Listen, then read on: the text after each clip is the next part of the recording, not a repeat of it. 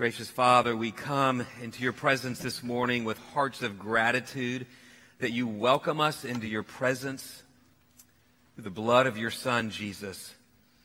I pray this morning that you would open our eyes to see that Jesus truly is the radiance of your glory. Give us a greater and greater glimpse as we continue to worship you now. As we open up your word, may it bring life into our souls. And so we pray, come, Holy Spirit, come speak.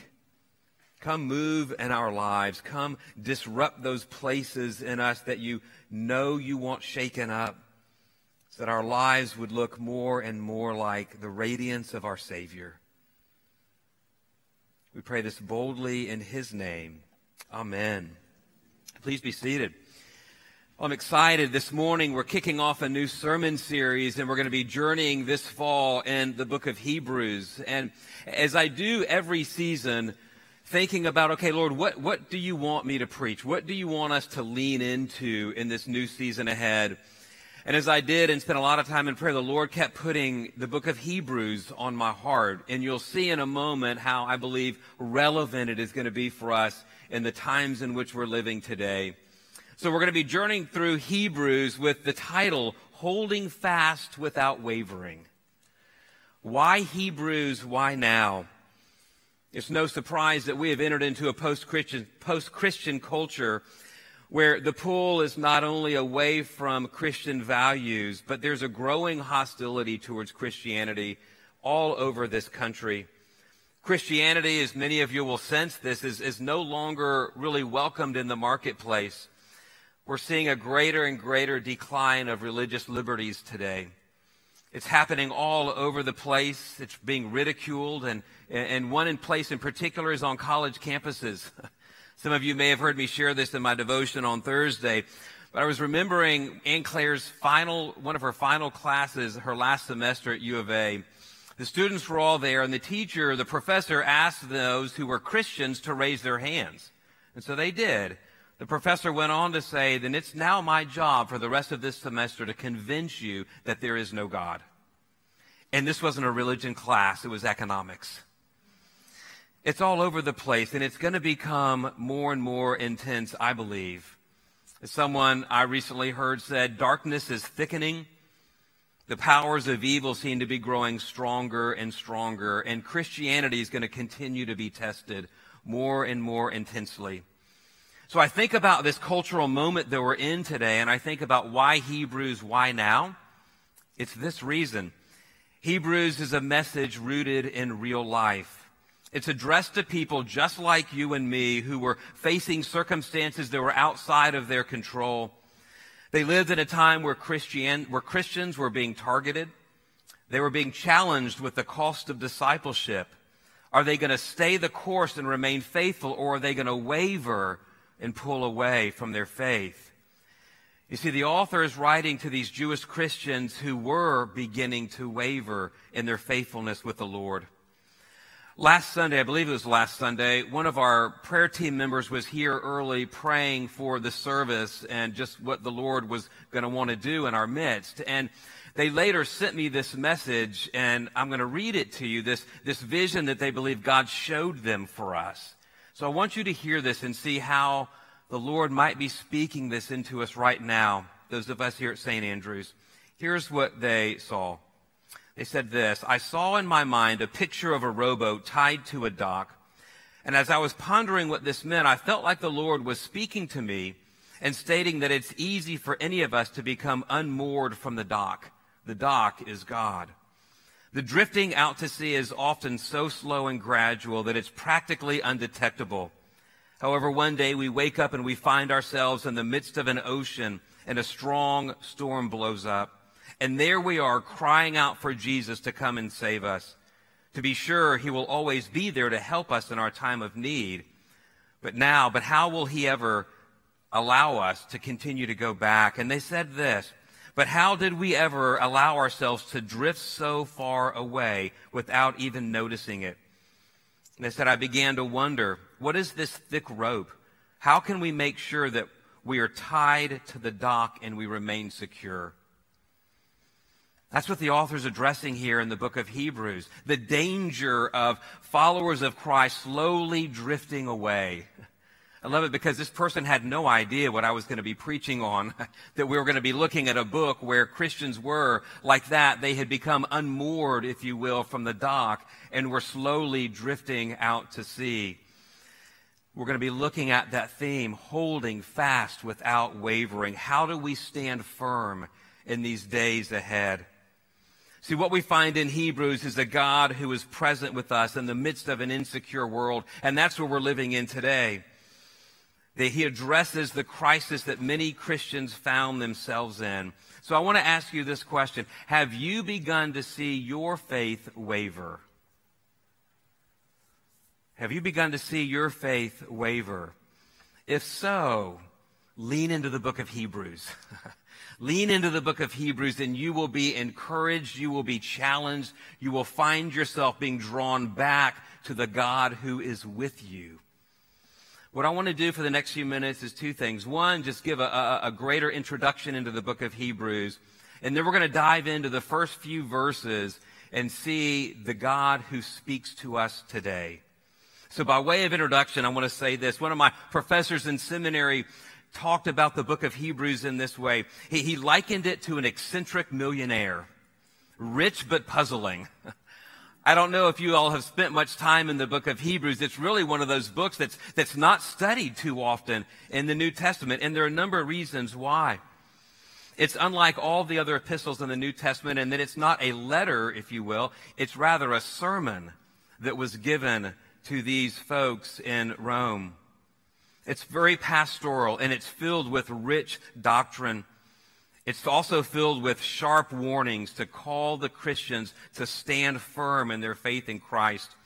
It's puzzling in that he talks a lot about angels and this man named Melchizedek, who we don't know a whole lot about, but he was a priest in the Old Testament. The author quotes a lot from the Old Testament, and I think that's probably one of the reasons why a lot of us don't spend time in the book of Hebrews, because when you read it, there's all these references to the Old Testament. And we can think, I don't know enough about that, so it's very confusing. But what I hope you find as we unpack this beautiful book or sermon is that we're going to find that the Old Testament, as beautiful it is, points to the fulfillment of Christ in the new.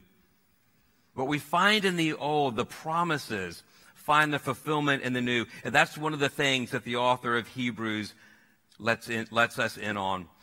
Now, we don't know who the author is. There's been a lot of speculation, and I'm not going to tell you who I think it is, because I'm likely going to be wrong. But we don't know who the author is, but that's okay. But we know he was written to these Jewish Christians in Rome who were, had already gone through a season of persecution and they were now about to experience a greater degree of persecution. It was likely written before AD 70. So here's what we know. That these Jewish Christians, these new believers in Christ, they'd become stagnant in their pursuit of Jesus. They'd become slow to learn and what they were learning they weren't practicing. They were wrestling with their commitment to follow Jesus. In other words, they were struggling with the cost of discipleship. I wonder if any of you this morning can relate to that. Do you or have you found yourself struggling with the cost of discipleship? You're learning, but are you practicing? Our learning is nothing if we're not living it out, embodying it as we go day after day. Have you found yourself slowly drifting away? If you have, this is for you. this letter will draw you back. You see, their world was falling apart in many ways. We look around today at ours, don't we? And we can easily think ours is falling apart too. There's a lot of difficulty. There's a lot of pain. There's a lot of suffering. And we can wonder, God, when is it going to stop? Is it just going to get more and more intense? And I would say it's likely going to get more and more intense. God's word tells us that. But when we're wrestling with, am I going to stay the course as it gets more and more intense? As I said before, come back to this book of Hebrews. And you'll be reminded that Jesus the author and perfecter of our faith, he endured the cross on our behalf. He went through the greatest suffering, the greatest persecution, and he endured it, and he came through in the resurrection. As we look to him, friends, we too can find that we also will come through. Reminded of the words at the, towards the end of Hebrews, in Hebrews chapter 12, verses 1 and 2. Here's what we read.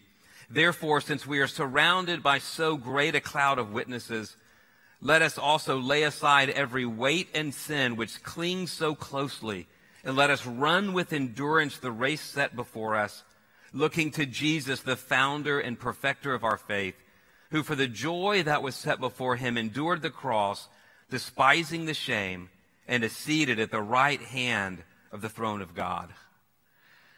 You find your faith wavering, when you find yourself struggling to, to stay faithful with this cost of discipleship, of, of, of following Jesus, look to Jesus, the author and perfecter of your faith.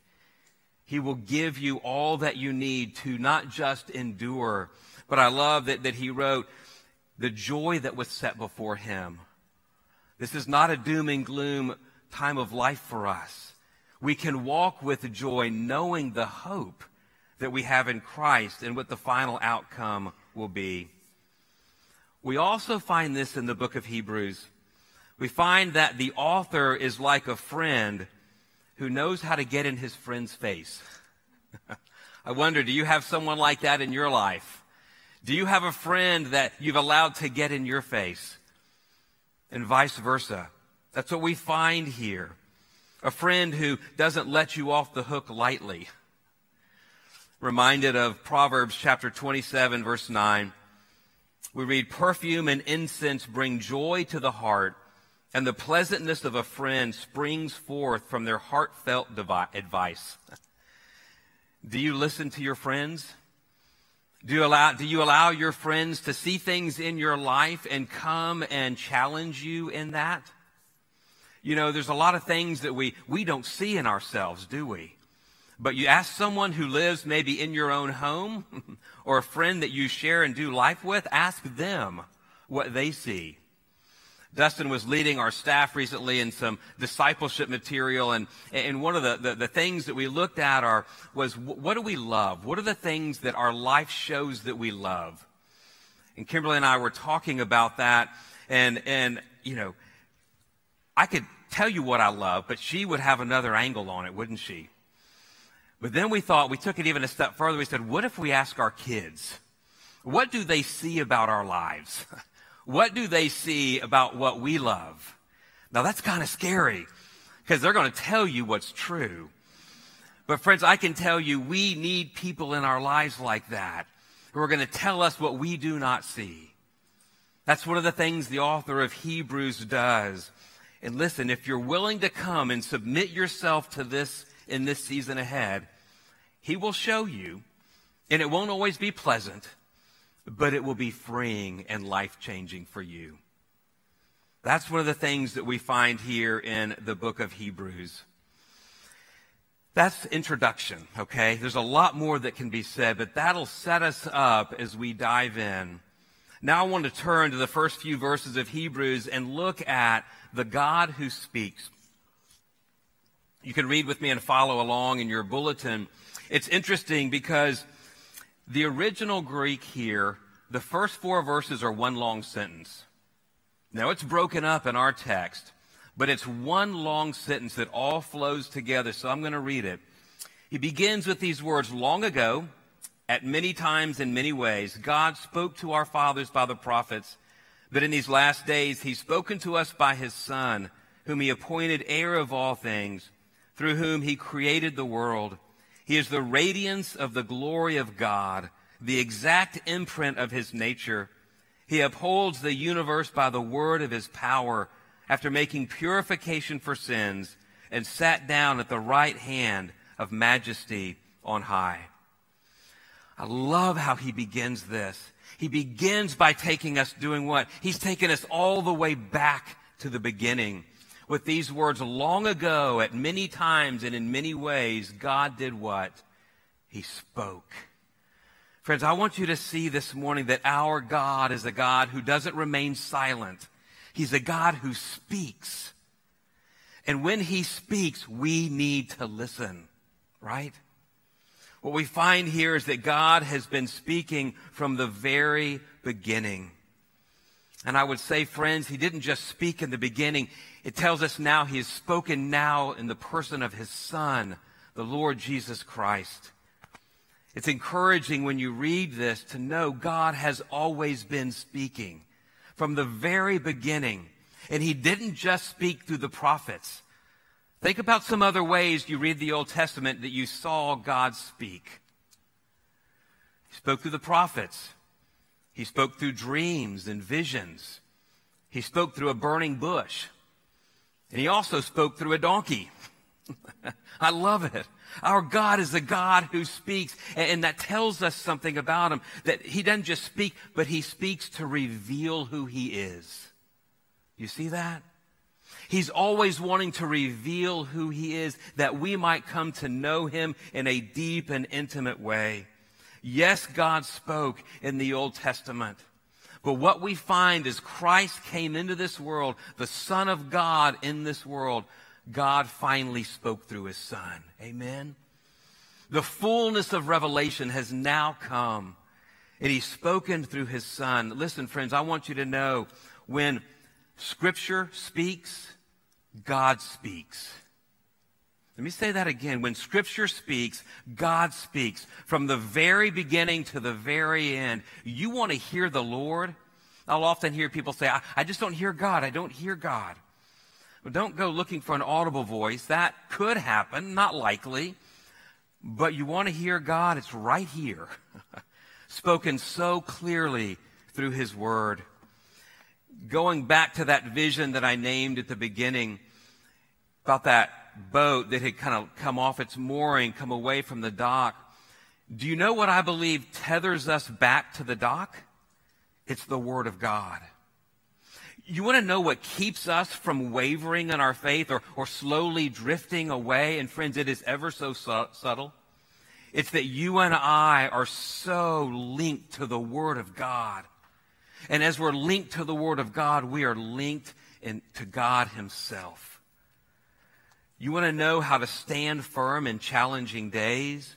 Hold fast to the Word of God. Because as you do, you will hear the Lord speak in beautiful ways to you. And what we find in the scriptures is this God always takes the initiative to speak to you and me. He always initiates it.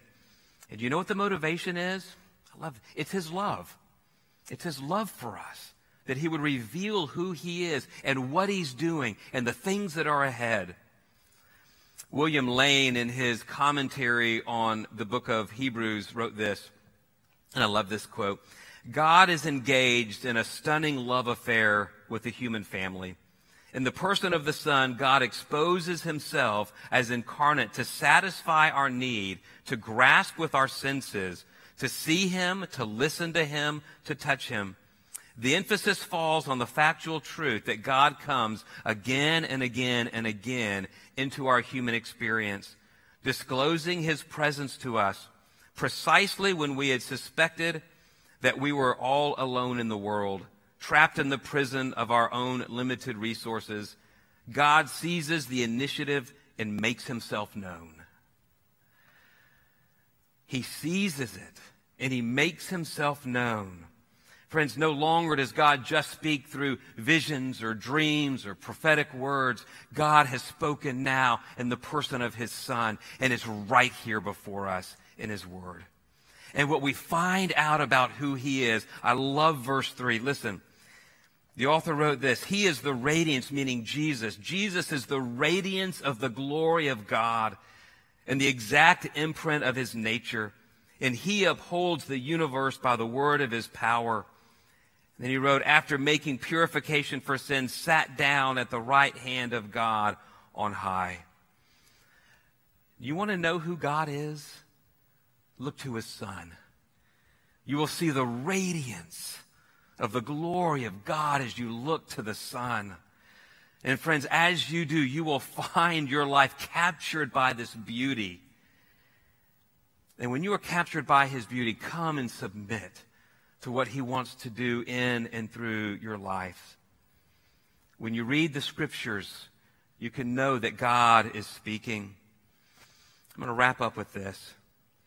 When you're presented with a challenge in your life, and some of you are that no one else knows about, when you are in that valley, that valley that seems like the valley of the shadow of death, and it's dark and it's quiet and it's lonely and you feel like there's no one else around. Friends, I want you to know that God is speaking to you in that moment. You want to know what we need to do is to turn back to the beauty of His Word. You want to hear Him speak when you think He's silent.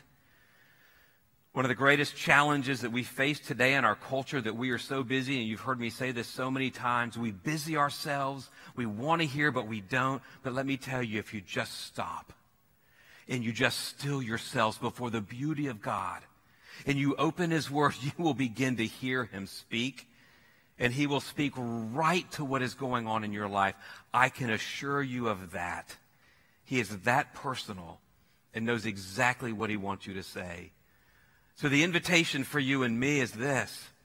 Part of the application is what is it going to look like to create space in our lives to sit and listen to the Lord through His Word? Our God speaks. And when He does, He reveals to us the radiance of the glory of God. You want to find strength in troubling times? There's no greater strength than this. So we begin our journey today. Ask the Lord what He wants to do in and through you as we go through this book. But come with an open heart and see what He wants to say. Amen? Let's pray. Father, we thank you for this, this beautiful word of yours.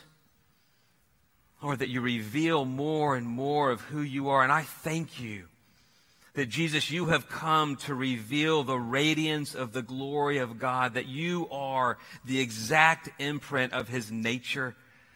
Lord Jesus, I thank you that you are the one who upholds the universe by the word of your power. Father, as we go through things this week ahead, where there are challenges, uncertainties, fears, may we know with boldness and confidence that you are the one who has authority over all things.